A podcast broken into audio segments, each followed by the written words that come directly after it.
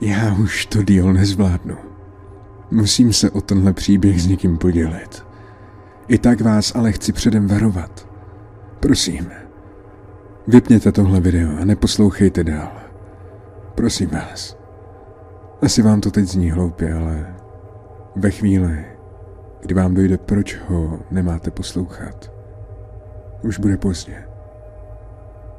Je mi jasné, že mnohé z vás to neodradí, ale aspoň můžu pokračovat dál s vědomím, že jsem vás varoval. Mám pocit, že to nebudu schopen popsat, ale musím za každou cenu, musím zkrátka za každou cenu tento příběh vypovědět. Mám přítele, Joea. Je to starý známý, se kterým se kamarádíme už snad od základky.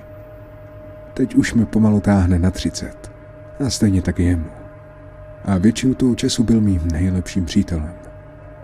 Zatím tyhle informace pravděpodobně působí zcestně a nedůležitě, ale věřte mi, když říkám, že důležité jsou. Joea znám a znám ho fakt dobře. To, co udělal, je to něco, čeho bych... čeho by bez nějakého temného vnějšího vlivu nikdy nebyl schopen. V pátek večer, 23. ledna, jsem byl na cestě do jeho bytu, kde jsem měl vyzvednout jeho a jeho spolubydlícího. Už předtím, během týdne, jsme se domluvili, že vyrazíme někam ven, projdeme nějaké kluby a tak. Nějak si uděláme příjemný začátek víkendu. Znáte to.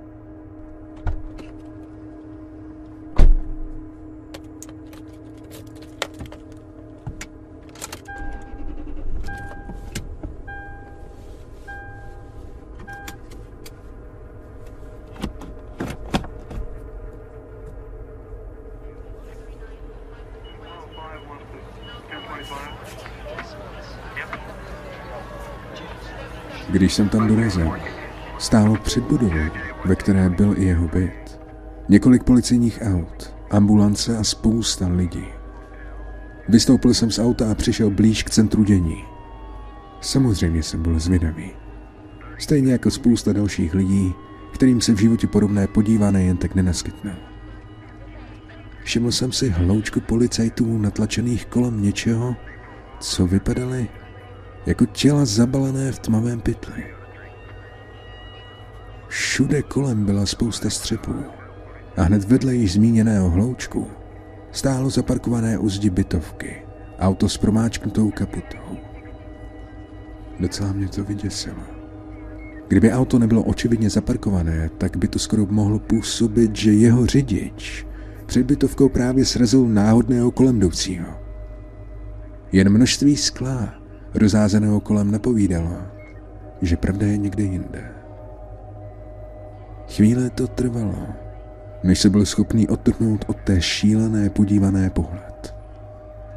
Když se mi to ale konečně povedlo, hned jsem se vydal dovnitř budovy a zamířil jsem po schodech nahoru do Joeova bytu. Tam jsem zjistil, že to, co se stalo, nebyla žádná nehoda. Policie byla i uvnitř bytovky a zrovna páskou označovali jeden z bytů. Byt mého kamaráda. Začala se mě zmocňovat panika. Došel jsem k jednomu ze strážníků a zeptal se, co se děje. Proč označují Joeův byt? Řekl jsem mu, že tam bydlí můj kamarád a že jsme byli domluvení vyrazit někam ven a něco málo popít. Strážník mi ve zkratce vypověděl, že policie se domnívá, že Joe zabil. Ne. Doslova zmasakroval svého spolubydlícího kuchyňským nožem a potom sám vyskočil ven skrze posuvné skleněné balkónové dveře. Takže to tělo zabalené v pytli, což jsem viděl dole na ulici, byl on. Joe. Po tom oznámení jsem ztratil pohem o okolním světě. Byl jsem jako duch. Otřáslo to mnou tak hluboce, že jsem byl sotva schopný odpovídat policii na otázky ohledně Joea a, a na toho, jaký byl a jestli měl někdy problémy s ovládáním hněvu a tak podobně. Moje mysl to nedokázala pochopit. Znal jsem ho. Nikdy by nic tak odporného neudělal. Nic z toho nedávalo žádný smysl. Nějakým zázrakem se vrátil zpátky k svému autu a v tichosti jsem vyrazil domů. Bylo to jako kdybych fungoval na autopilota. Nedokázal jsem se z toho šoku zpamatovat. Po příchodu domů se mě žena zeptala, co se stalo. Vysvětlil jsem jí to. Byla stejně šokovaná jako já, ale neznala ho tak dobře jako já. Oznámil jsem jí, že potřebuju trochu času o samotě a odešel jsem do své pracovny. Naštěstí mé přání respektovala. Nevím, jak dlouho jsem tam tak seděl a jen tupě zíral do svého notebooku ale musela být už hluboká noc, když mi napadlo podívat se do jeho mailu. Znal jsem všechna jeho hesla, která normálně používal, takže přihlásit se na jeho účet nebyl problém. Omlouval jsem si tohle narušování soukromí tím, že třeba najdu kontakty na někoho z jeho rodiny, komu bych tu strašlivou novinu měl oznámit. Nebo že snad narazím na důvod toho, proč se to stalo. Kdybych tehdy věděl to, co vím teď, tak bych tuhle chybu nikdy neudělal. Projížděl jsem si jeho přijatou poštu, hledajíc známá jména.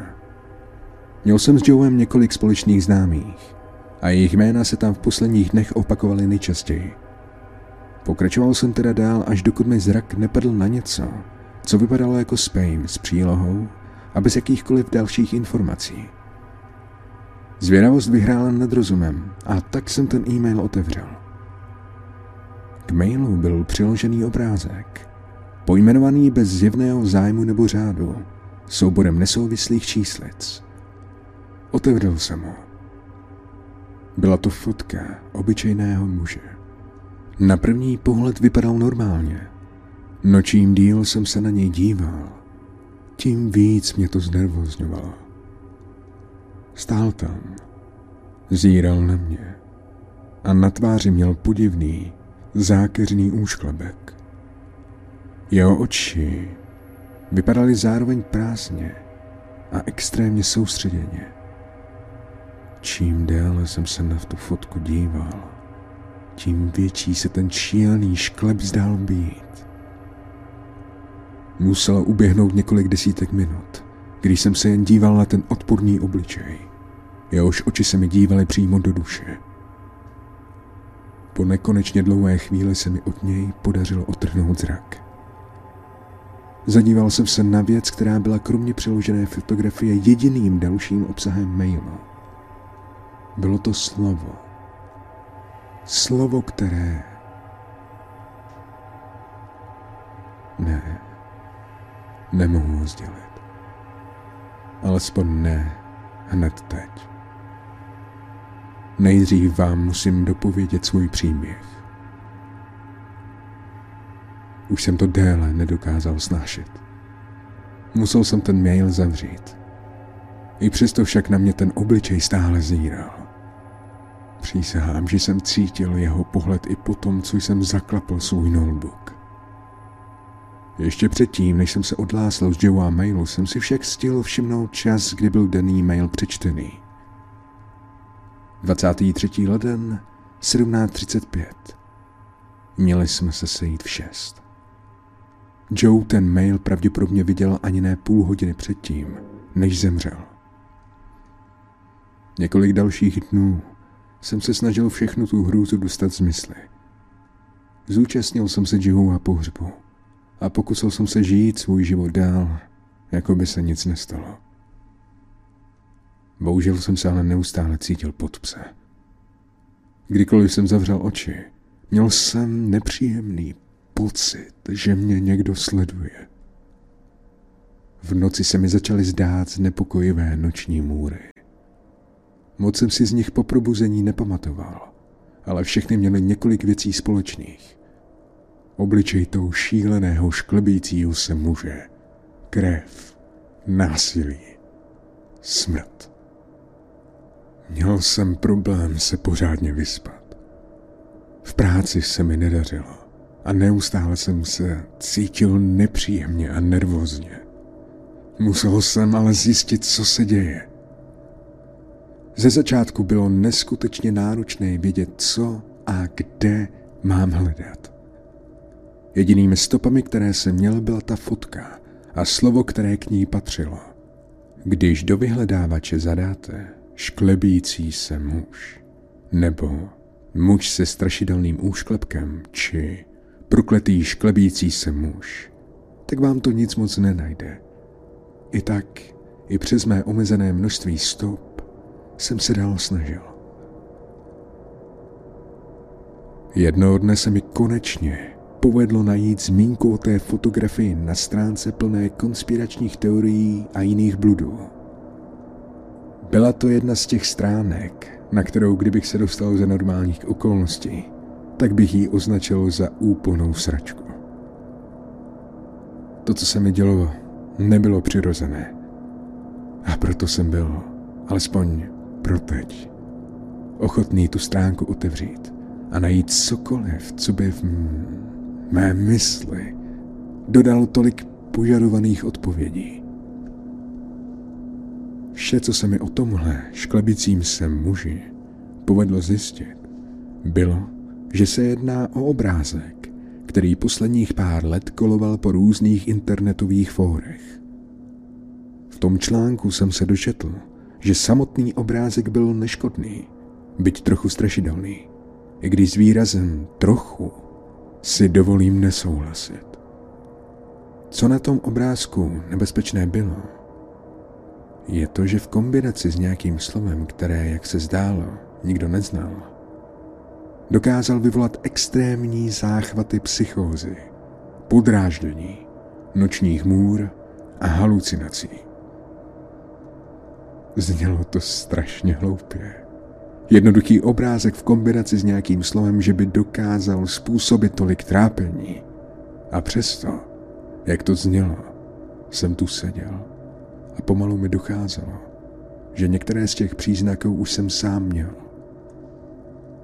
To podráždění, noční můry, halucinace. Joe pravděpodobně zažil i tu psychózu soudě podle vraždy lomeno sebevraždy, které spáchal. To zjištění mě rozrušilo. Doufal jsem, že je to snad jen nějaký vtip, nebo nějaký internetový výmysl. Hlouby duše jsem ale věděl, že to tak není. Věděl jsem, co prožíval. A navíc jsem znal svého přítele. Ta fotka. To slovo. Muselo to být to klíčové slovo, které spouštělo všechny ty nepříjemnosti. Bože, ne. Čeká na mě snad ten samý osud jako Joe. Zabiju svou ženu a pak sám sebe. Začal jsem panikařit. Ale moje racionálně založená mysl nakonec získala zpátky převahu. Pokud se jednalo pouze o paranoju nebo halucinace, tak ty mi ublížit nedokázali. Měli by nade mnou moc pouze, kdybych jim věřil.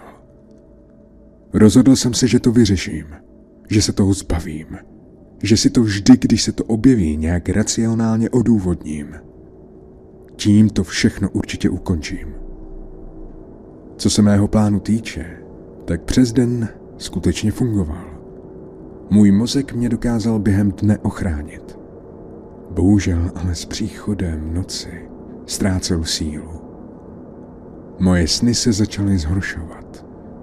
Často končily tím, že jsem se probudil uprostřed noci, pokrytý studeným potem a hrozilo, že mi srdce vyskočí z hrudi, jak rozběsněně bylo. Začal jsem brát prášky na spaní, i když ženě jsem o nich nic neřekl. Nechtěl jsem jí zbytečně děsit. Ačkoliv vím, že si začala změn v mém chování všímat a něco tušila. Každopádně ty léky nezabraly. Jediné, čeho jsem jejich užíváním docílil, bylo, že mé sny se zdály být ještě reálnější než předtím. A už jsem je po probuzení nezapomínal. Pamatoval jsem si každičký detail. Každou kapku krve. I ten úšklepek. Zjistil jsem, že jsem ze spánku mluvil a chodil. Poprvé jsem na to přišel tak, že jsem se zbudil schoulený ve vaně. Další den jsem se probudil v kuchyni a v ruce jsem svíral nůž. A potom o tři dny později jsem se probudil opět s nožem v ruce a pod mýma nohama jsem měl skrvavené ostatky našeho labradora. Ty další noci se mi slévají v jednu rozmazanou vzpomínku. Vím jen, že jsem mrtvolu psa odklidil. Schoval ho do pytle a zakopal někde daleko v lese. Doma jsem pak řekl, že pravděpodobně v noci někam utekl. Byl jsem vyděšený. Pokusil jsem se ilegálně pořídit nějaké prášky. Poschovával jsem všechny nože a jiné ostré předměty, které jsme doma měli.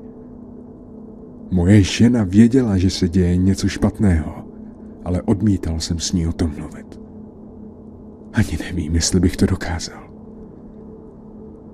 Jediná věc, kterou si z těch nocí pamatuju, opravdu jasně, jsou ty sny. Byl jsem kvůli nim neustále v pozoru a dokázal mě vyděsit jakýkoliv hlasitější zvuk. Myslel jsem si, že za to můžou nervy a všechny ty průbděné noci, ale vzpomněl jsem si na mého přítele a na ten článek na internetu. Věděl jsem, že se to zhoršuje. Z těch snů si kromě šklebícího se muže nejvíce pamatuju pocity. Každou smrt, kterou jsem v těch snech způsobil, jsem cítil, jako kdyby se to vážně událo.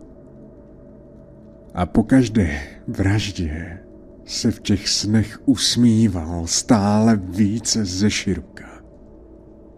Chtěl, abych se stal přesně tím, co mi ukazoval. Chtěl, abych se stal jím.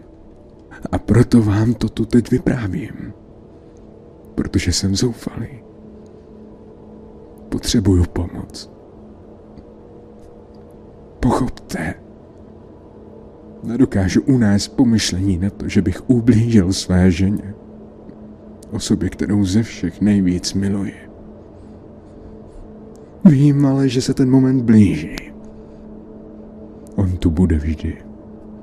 Vždy mě bude sledovat a šklebit se na mě. Bude mě pošťuchovat blíže k propasti šílenství. Vím, co chce. Nemůžu ale dovolit, aby toho dosáhl. A bohužel neznám jiný způsob. Skrz tohle nahrávku doufám, že mě nechá na pokoji.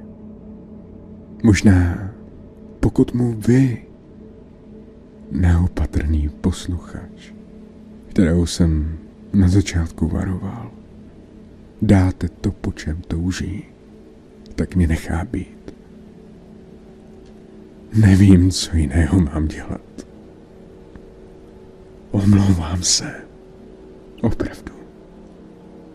Doufám, že dokážete odpustit muži, který jednal ze zoufalství.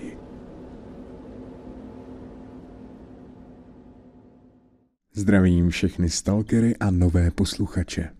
Doufám, že se vám creepypasta líbila.